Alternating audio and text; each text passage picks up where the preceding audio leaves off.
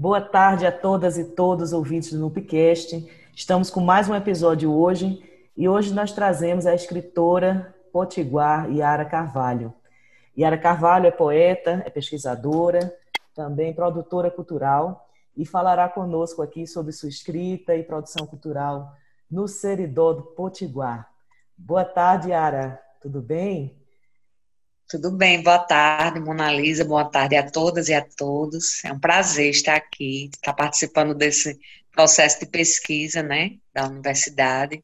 Para mim é uma honra, me sinto muito honrada. Gratidão, Yara, por tua presença, honrada somos nós. E eu gostaria de começar batendo um papo aqui com você, pedindo a você para falar um pouco sobre você, né, sua formação é, como poeta, como pesquisadora, produtora cultural. Pode ser? Pode ser. Bom, eu sou Yara Maria Carvalho, ou Yara Carvalho, né? Eu sou nascida em Corrais Novos e moro aqui desde a minha infância, né? Desde que nasci. E Corrais Novos fica no Seridó do Rio Grande do Norte, que é uma região que tem uma identidade cultural muito forte, né? Uma produção cultural muito forte, muito interessante. É, desde, desde a tradição até a, a produção mais contemporânea. Tenho muito orgulho de fazer parte desse lugar.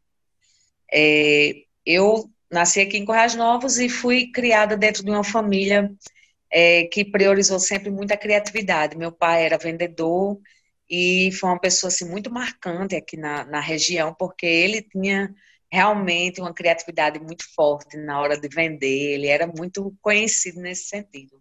E ele passou esse, essa, essa, essa sua, esse seu talento, essa sua habilidade né, para a gente, no sentido de de ser comunicativo, né, de gostar de se comunicar com as pessoas, né, e a poesia acabou sendo a minha melhor forma, a, a forma como eu me encontrei para me comunicar com o mundo, né, comigo mesma também.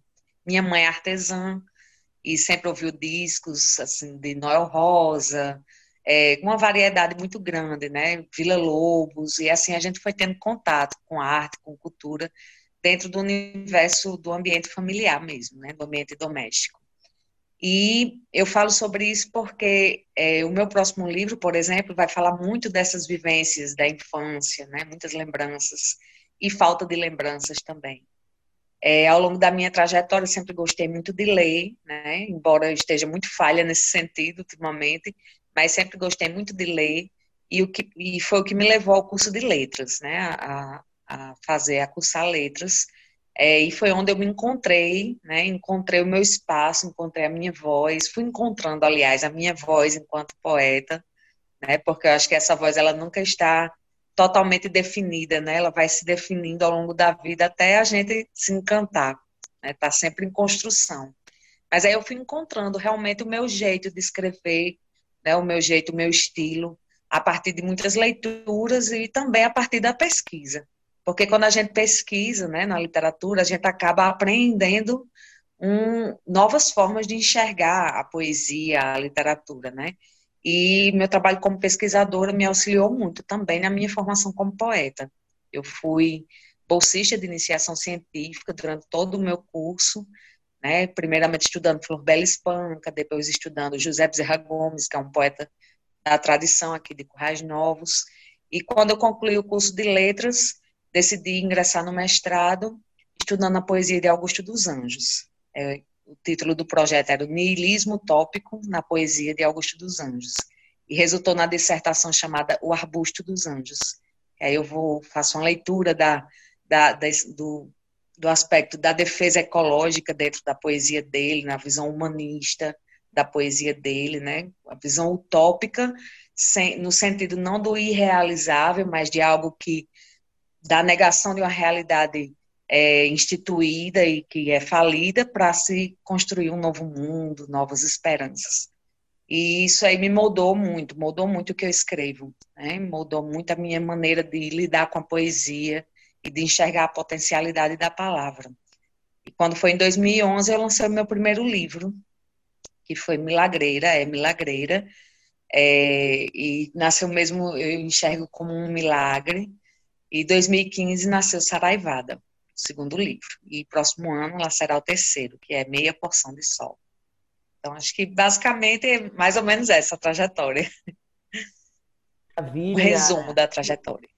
Maravilha, que bom ouvir. É bom a gente ter esse contato com a escritora é, nesse sentido, né, que a gente vai tendo acesso a essas contextualizações e vai percebendo que a poesia, o fazer poético, ele tem muito dessa coisa das vivências, né, e das nossas construções, como você bem fala, que a gente vai se construindo, buscando essa voz e, e, e se manifestando através dessa voz, dessas vozes, né, Yara? Maravilha que você nos traz, gratidão. E para isso, né, para a gente começar bem, traz um poema teu para a gente, por favor. Vou trazer um que eu gosto muito, que é do livro Milagreira, que eu fiz para minha mãe, é, que diz o seguinte: Na malha fria dos anos passadiços, Maninha costurou uma toalha de mesa bordada de azuis num recanto muito íntimo, espalhada em doçura, com néctar de frutas pintadas em molde vazado. Todo fim de tarde, Manhã organizava silenciosamente um ritual todo passivo e todo secreto. A poeira em átomo desfeita, a broa feito borra de alimento, o mel circuncidado, o jogo de luz entre as telhas, a jarra a jarra e o zunir incandioso da água se fartando numa caneca de ágata. Meu Deus, que belo. E quando você fala do falar das memórias, né, o registro de todo esse encantamento, ao trazer a manhinha e, e, e todo um fazer, um, um, um, bordado, né, Yara, de significados. Creio eu que Yara menina estava muito aí, né? Uhum, com certeza. Belíssimo. Eu fiquei afim, muito afim de ler o teu terceiro livro aí. Eu já li os teus dois primeiros e fazem parte, inclusive, de, de nossas pesquisas, né? Desse projeto que uhum. estamos. E é muito bacana a gente ter esse papo, né? essa, essa interação direta com a escritora nas construções desses significados, né, Yara? Verdade. É muito bom. Estou gostando muito. Maravilha. Então vamos lá, Yara. É, você é poeta, pesquisadora, mas também produtora cultural, né? E você traz um, um, lugar poético muito interessante, que é o Seridó do Rio Grande do Norte.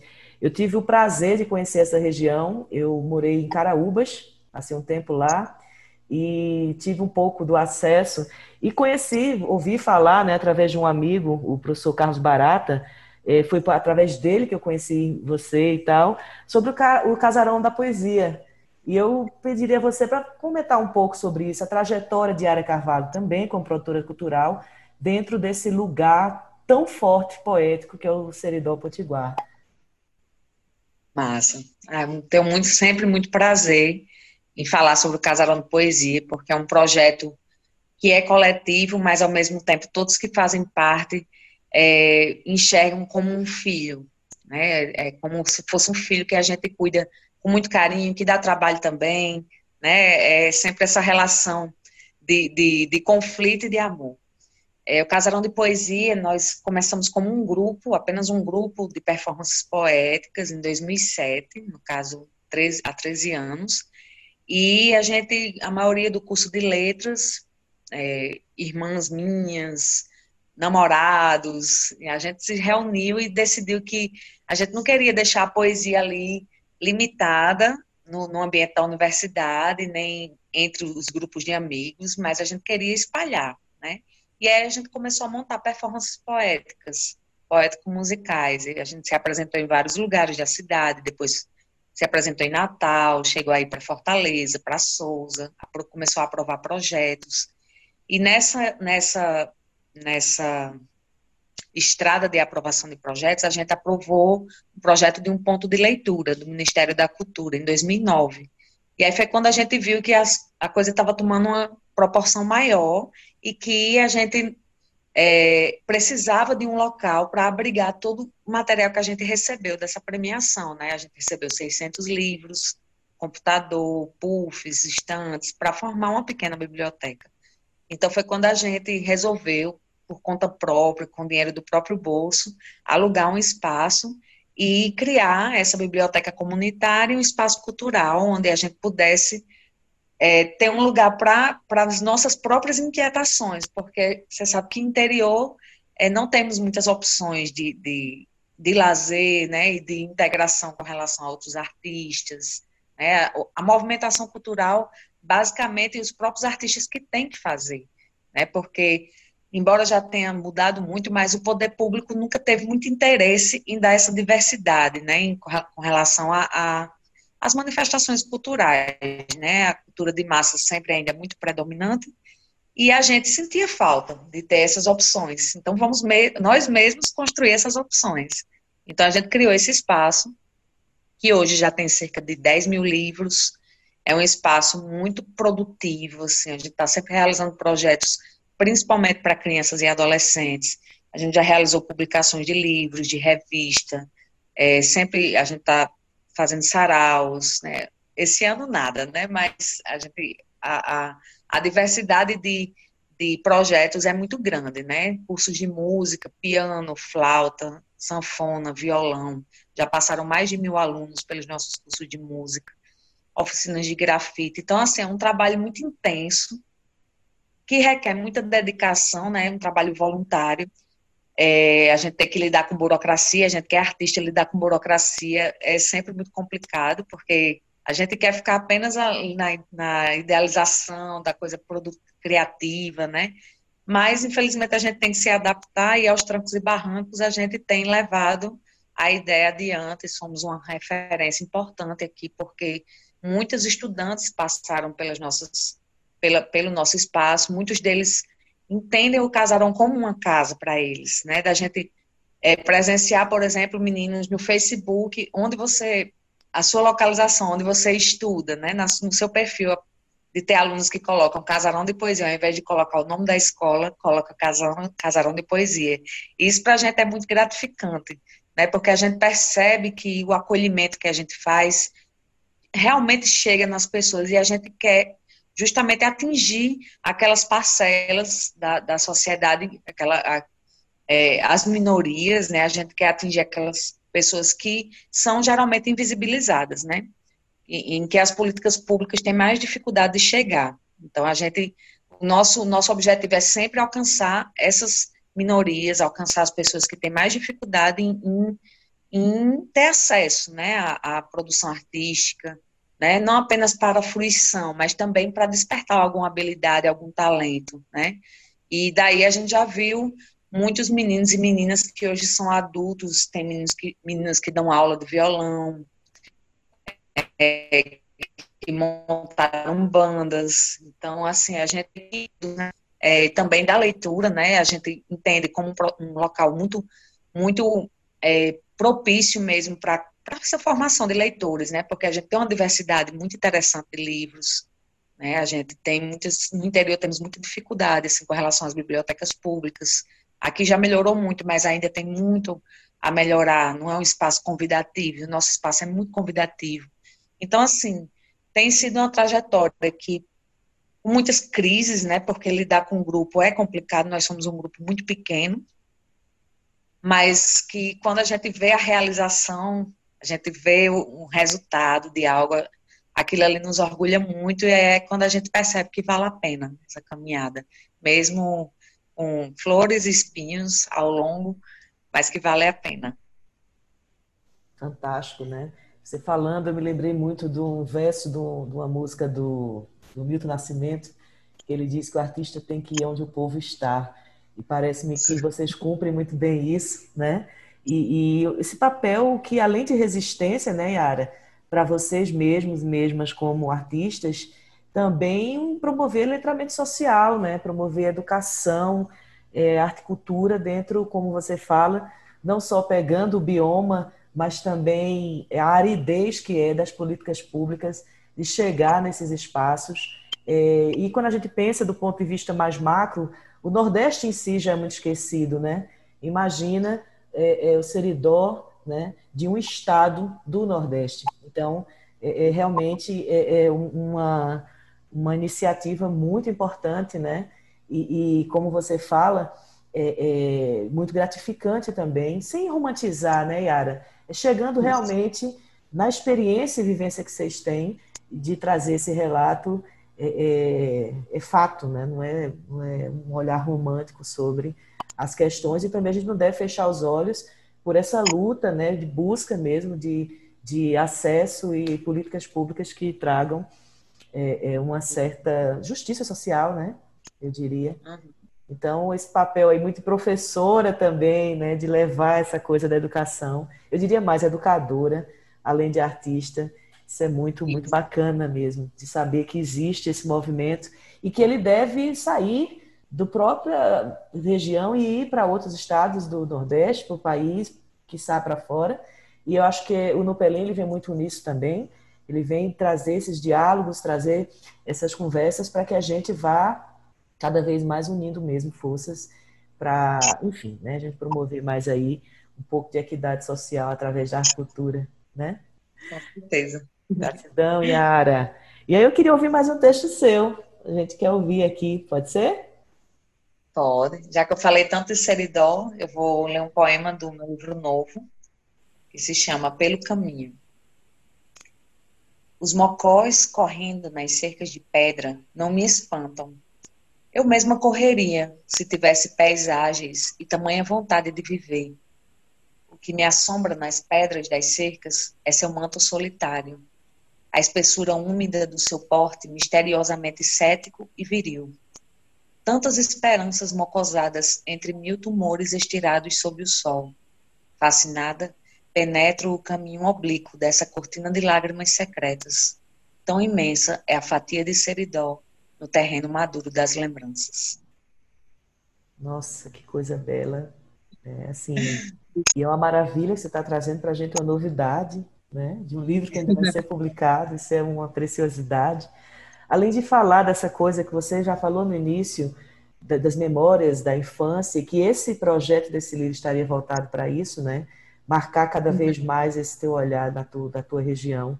Maravilhoso ouvir isso. O que me leva a um questionamento a você é o que, que te motiva a escrever, Yara, diante dessa tua trajetória já como poeta?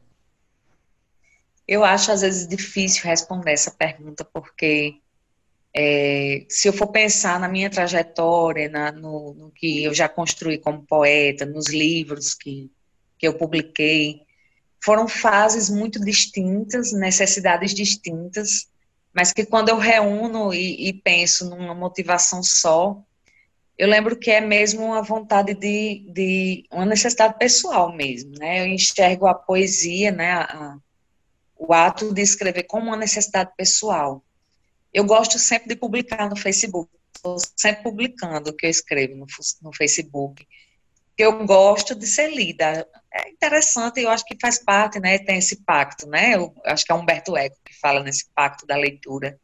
Eu não sei se é ele, posso estar enganada, mas é, é necessário, né? A gente quer, a gente quer ser lida, a gente quer um retorno, não no sentido de é, o retorno eu vou, vou querer refazer o que eu fiz se eu não agradei, porque se eu me agradei, para mim não importa se não vai agradar, não importa, porque é algo que eu prezo muito, é o que eu escrevo. Acho que é uma das coisas que eu mais prezo depois do meu filho é a minha poesia, assim. Eu não consigo escrever uma poesia por encomenda, por exemplo. Eu me sinto sendo violada. Então, eu acho que essa, essa, esse retorno das pessoas é muito mais no sentido de eu perceber essa força da palavra, quando eu vejo que alguém se identifica com o que eu escrevo. É, eu escrevo poesias muito intimistas, muitas vezes, né? Tem uma, uma forte presença de melancolia no que eu escrevo. E isso faz com que as pessoas, muita gente se identifique, porque a gente tem ainda muita dificuldade de falar dos sentimentos, né? De falar da. da é, de externar tristeza, de externar dores, né? E quando as, e quando as pessoas leem alguém falando sobre essas coisas, elas se sentem contempladas, né? Eu queria ter escrito isso, porque quando a gente escreve, a gente expurga, né? A gente a catarse necessária, né? E eu vejo a possibilidade de beleza da palavra é algo que me deixa muito instigada. Eu passo por períodos longos assim sem conseguir escrever nada. Eu me impressiono com relação, com relação naturalmente mas que depois que nasce é muito prazeroso lapidar o trabalho o trabalho poético, né, da, da construção, né, aquela coisa do tijolinho por cima do tijolinho, né, e é muito prazeroso, porque quando você vê o resultado final, é uma coisa que, que provoca mesmo esse sentido de realização pessoal, né? Então eu vejo a poesia como uma necessidade pessoal mesmo de estar no mundo e de ser, de ser quem eu sou. E tudo que eu escrevo, mesmo que seja é, é, eu tenho muita poesia de tom confessional, mas nem sempre é, é, é, é às vezes é uma dor fingida, né, como diz pessoa, né, e eu acho maravilhoso isso, essa coisa da fantasia, da brincadeira com isso. Eu, eu não estou vivendo aquele sentimento, mas eu quero falar sobre esse sentimento, mesmo sem estar vivendo. Eu acho isso poderoso demais, né? Essa possibilidade de, de parecer confessional, mas que na verdade eu não estou sentindo aquilo ali. Eu acho fantástica essa coisa mesmo da, da, de brincar com a realidade e de poder transmudar ela da minha forma é, e encontrar o meu jeito, minha voz ali, né? Minha voz e minhas, minhas potencialidades, né? Então, eu acho fantástico isso, o potencial de beleza da palavra. E beleza não no sentido de idealização, de padronização, né? Porque eu vejo muita beleza em Augusto dos Anjos e ele não era um poeta que escrevia cultuando a beleza, estilo parnasiano, né? Mas esse potencial de beleza da, da poesia, justamente por extrair da realidade é, situações, imagens, né? É, imagens que podem suscitar, que são alumbramentos, né? Que são, que podem causar o espanto. Aí eu acho o potencial, esse potencial, conseguir manejar esse potencial, algo que me dá muita realização. É como se eu me sentisse plena quando eu consigo alcançar isso dentro da minha concepção do que é essa plenitude poética.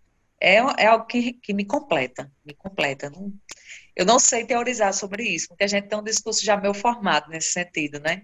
Mas eu não sei, porque é muito espontâneo mesmo que eu vivo com a poesia. E, e os livros, por exemplo, nasceram como milagres para mim, né?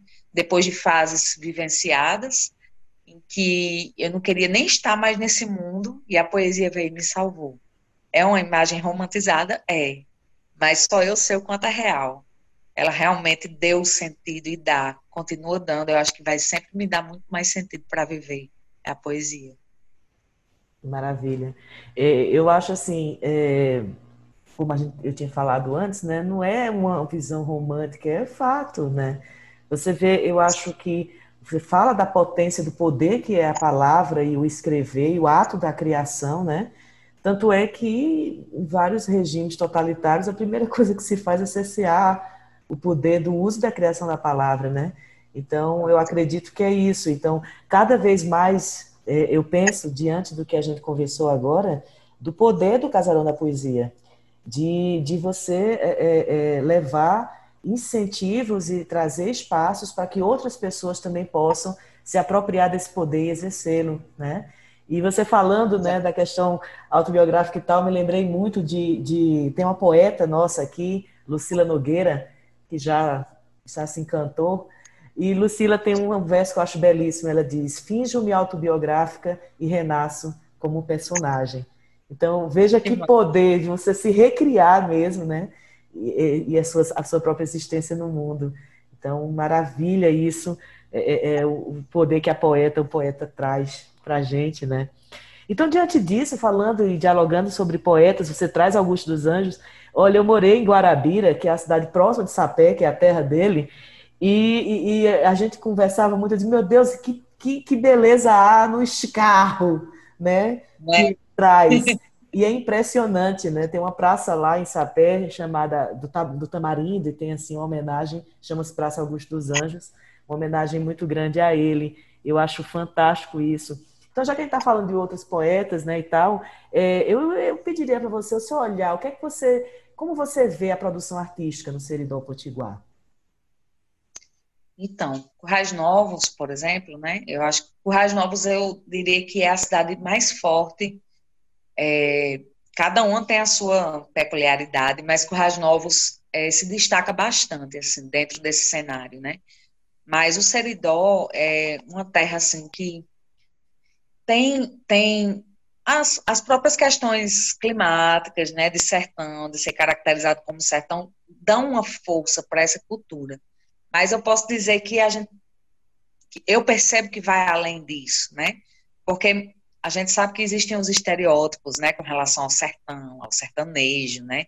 As pessoas esperam sempre que esteja ali quem está escrevendo, está escrevendo cordel, quem está é, é, fazendo música está fazendo forró, né? São os estereótipos que, obviamente, existem esse tipo de produção aqui, produções muito boas nesse sentido, né? Que trazem a cultura nordestina, mas eu entendo que cantar a nossa aldeia não é apenas referenciar esses estereótipos, né? Trazer é, é, as imagens do, do, dos animais próprios de um lugar como o nosso, né? De, de natureza inóspita e tudo mais, de trazer a nossa vegetação, né? E tudo vai além. Eu vejo que cantar a nossa aldeia vai além dessa do estereótipo, né? Você a Itabira de, de Drummond, eu vejo a Corrais, Corrais Novos na Itabira de Drummond, né? E mesmo nuances que seriam próprias, por exemplo, daquela região, de, próprias de Minas Gerais, é, não tirariam essa capacidade da universalidade que existe ali naquele poema, né, na, na Itabira cantada por ele, nos poemas dele. E, isso é, é, é, não é todo mundo que consegue fazer, né? É, um, é o poeta, é o artista que realmente tem essa sensibilidade de burilar, né, de trabalhar com o seu objeto artístico de forma cuidadosa, a ponto de alcançar essa universalidade, né. Então, assim, aqui no, no Seridó a gente percebe muita uma força, né, da literatura, a literatura é muito forte, desde a tradição, é, nós temos, por exemplo, uma referência Moacir Cirne, que é de Caicó, é, é, não é de Caicó, acho que ela é de São José de Seridó, e, mas é muito conhecido por ser de Caicó, e Moacir Cirne foi uma das grandes referências do poema Processo. É, e é do Seridó, né? Ele já faleceu, ele inclusive tinha um blog, na época que blogs eram muito eram muito visitados. Né? Eu, eu divulguei muito minha arte, minha poesia nos blogs, que é mais ou menos uns 10 anos atrás. Era uma fase bem produtiva dos blogs literários. Não sei se você chegou a acompanhar. E Moacir Cirne tinha o Balaio Porreta, era o nome do, do blog dele. E ele divulgava muitos artistas, não só daqui da região, mas também de outros lugares, porque era um blog muito visitado e ele era é uma referência, era e é uma referência muito importante né, na sua visão sobre literatura, sobre o mundo, de uma forma geral, uma figura muito interessante. Tem Ney Leandro de Castro, que é também lá de Caicó, que é um escritor maravilhoso, né? E os mais antigos, José Bezerra Gomes, que chegou a ser, teve muitos contatos com, com a, a, geração modernista, chegaram, ele escrevia muito sobre o ciclo do algodão, né, que é o algodão é forte, era forte aqui na, no, no Seridó, e ele foi uma referência até de se, de se pensar na, que existiram aqueles ciclos, né, no, no, modernismo, de se pensar num ciclo do algodão, e ele seria um representante interessante e ele escreveu muita poesia a lá Oswald de Andrade, né, aquela, o poema Minuto, isso lá na década de 30, aqui no interior do Rio Grande do Norte. Então, já mostra um, um, um pioneirismo, né, assim, de as influências lá da, da literatura feita no, no, no, eixo central do Brasil, né, chegando aqui no interior do Rio Grande do Norte, né, ele trocava cartas com os poetas modernistas, então, assim, muitas figuras massas, assim, não só na literatura, mas na música também. Aqui em Corrais Novos a gente tem Wesley Gama, que coincidentemente ou não é meu ex-marido, e é integrante do Casarão de Poesia, é, é integrante do Casarão de Poesia e já musicou muitos poemas. Ele começou musicando meus poemas. Tem vários poemas meus que ele musicou. Ficaram belíssimos. Eu acabei. É como se os poemas nem, nem fossem mais meus, porque quando vira música, né, música tem um poder muito grande, né? E as produções dele, as, as composições dele são muito bonitas. É, e ele também musicou poemas de, de muitas outras poetas, principalmente mulheres, poetas mulheres, inclusive um poema de Marise Castro, ele musicou. Então, assim, é, tudo com muita delicadeza, com muita. É, é ele canta o sertão, mas ele também traz, né? É, ele traz vários estilos, né? Ele não trabalha só com traz um, um shot, mas traz o reggae, traz é, é, um estilo mais folk. Então, assim, a gente tem uma produção interessante, né? As bandas de música filarmônicas, por exemplo. O Seridó é uma referência nas bandas filarmônicas, uma referência muito forte. É, fora a questão de patrimônio material e imaterial, né, os mestres da cultura popular também ainda tem uma, uma presença muito forte aqui no interior, né. É, eu acho que no geral é, o Seridó tem essa, essa identidade cultural muito forte, não apenas por essa questão de estar circunscrito no sertão, né, pelas características do sertão, mas porque é uma produção cultural que eu vejo de muito boa qualidade e que consegue ir além daqui dos, dos limites geográficos, né, alcançando uma linguagem, seja em qual manifestação for, alcançando uma linguagem que atinge uma coletividade, né, mas que, claro, a gente está no interior e o interior nem sempre tem essa visibilidade, né, é, a internet, claro, ajuda bastante, mas ainda estamos muito aquém do que deveria ser o nosso lugar merecido, né, nesse sentido de, de reconhecimento, né, de, de, espaços, de ter acesso mais democrático, né, aos espaços, né, de, de ter a mesma, de, de ser tratado igualitariamente junto ao pessoal da capital, né, num festival, por exemplo, né, Hoje em dia, muita coisa mudou, os editais públicos reservam 50% dos projetos para o interior, mas a gente sabe que a visão de, das pessoas da capital ainda são muito estereotipadas, a visão dela ainda é muito estereotipada, né? É sempre tratando o interior como, é, é, como se fosse uma cota, né, que tivesse que ser cumprida, né? Não pela questão do mérito, mas muitas vezes o mérito é superior ao que é produzido na capital. É, e eu percebo que essa, essa visão ainda é muito comum. Eu tenho discutido sobre esse assunto com, com pessoas da cultura e, essa, e esse assunto, essa visão ainda é muito comum, infelizmente. Só que é um processo, né? Que a gente vai tentando mudar aos poucos e vai se inserindo, nem que seja a força nesses lugares, né? Impondo a nossa presença através de não, não por, por tentar cumprir uma cota, né? A cota do interior, não. Mas pelo merecimento de estar ali ocupando aquele espaço né? É, é convencendo pelo argumento, o argumento, o argumento artístico, o argumento da qualidade. É, eu acho que é muito necessária essa discussão.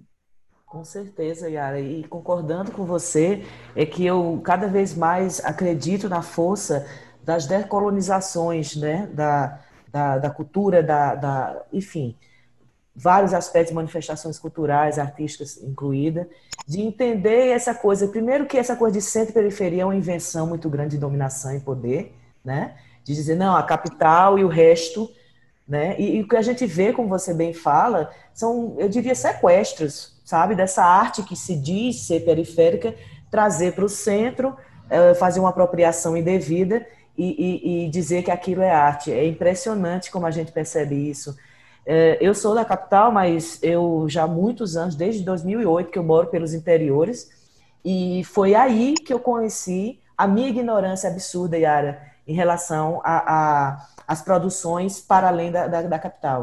Foi ali que eu conheci, eu disse, meu Deus, como é que pode, né? Então, muito por conta disso, também de minhas vivências, é que me interessa muito dialogar com esses espaços que não estão aí no, no, na discussão, nas rodas do poder hegemônico né? Uhum. Porque, por exemplo, conhecer eu sou é, nascida no Ceará, me criei em Pernambuco, mas conheci muito mais o sertão da Paraíba do Rio Grande do Norte do que de Pernambuco, por exemplo, e do Ceará. Então, estou conhecendo agora mais o, o sertão, por exemplo, de Pernambuco, e é impressionante o que eu tenho descoberto, né? Então, assim, dialogar com, com uma pessoa como você, que além de ser uma, uma, uma grande poeta, né, de uma poeticidade já bem marcada, é, é, só falta ser mais reconhecida, como a gente tem falado aqui.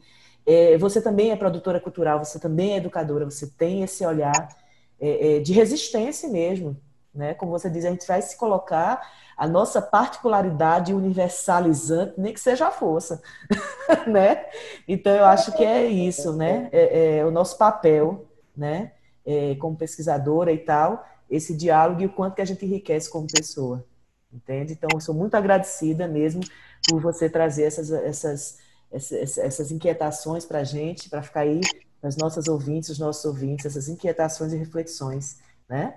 Então, Yara, assim, já te agradecendo, eu gostaria de te pedir para trazer um outro texto teu, e, e trazer umas palavras mais assim conclusivas para a gente aqui nesse podcast, por favor. Tá certo. Eu vou recitar um poema do livro Saraivada, que eu vejo é como se fosse o, o carro-chefe do, do livro. Eu, eu entendo ele assim, esse poema. Acho que resume bem o pensamento do, do, do livro como um todo. Se chama Ursa Bipolar. Já fui mais intensa, mais humana. Nem saudade tenho de ser aquela outra que pulula nas lembranças. Hiberno porque ouso. Nem todos entendem a beleza de ocultar-se e saber-se desaparecida entre os moídos do dia e as coisas miúdas das gentes.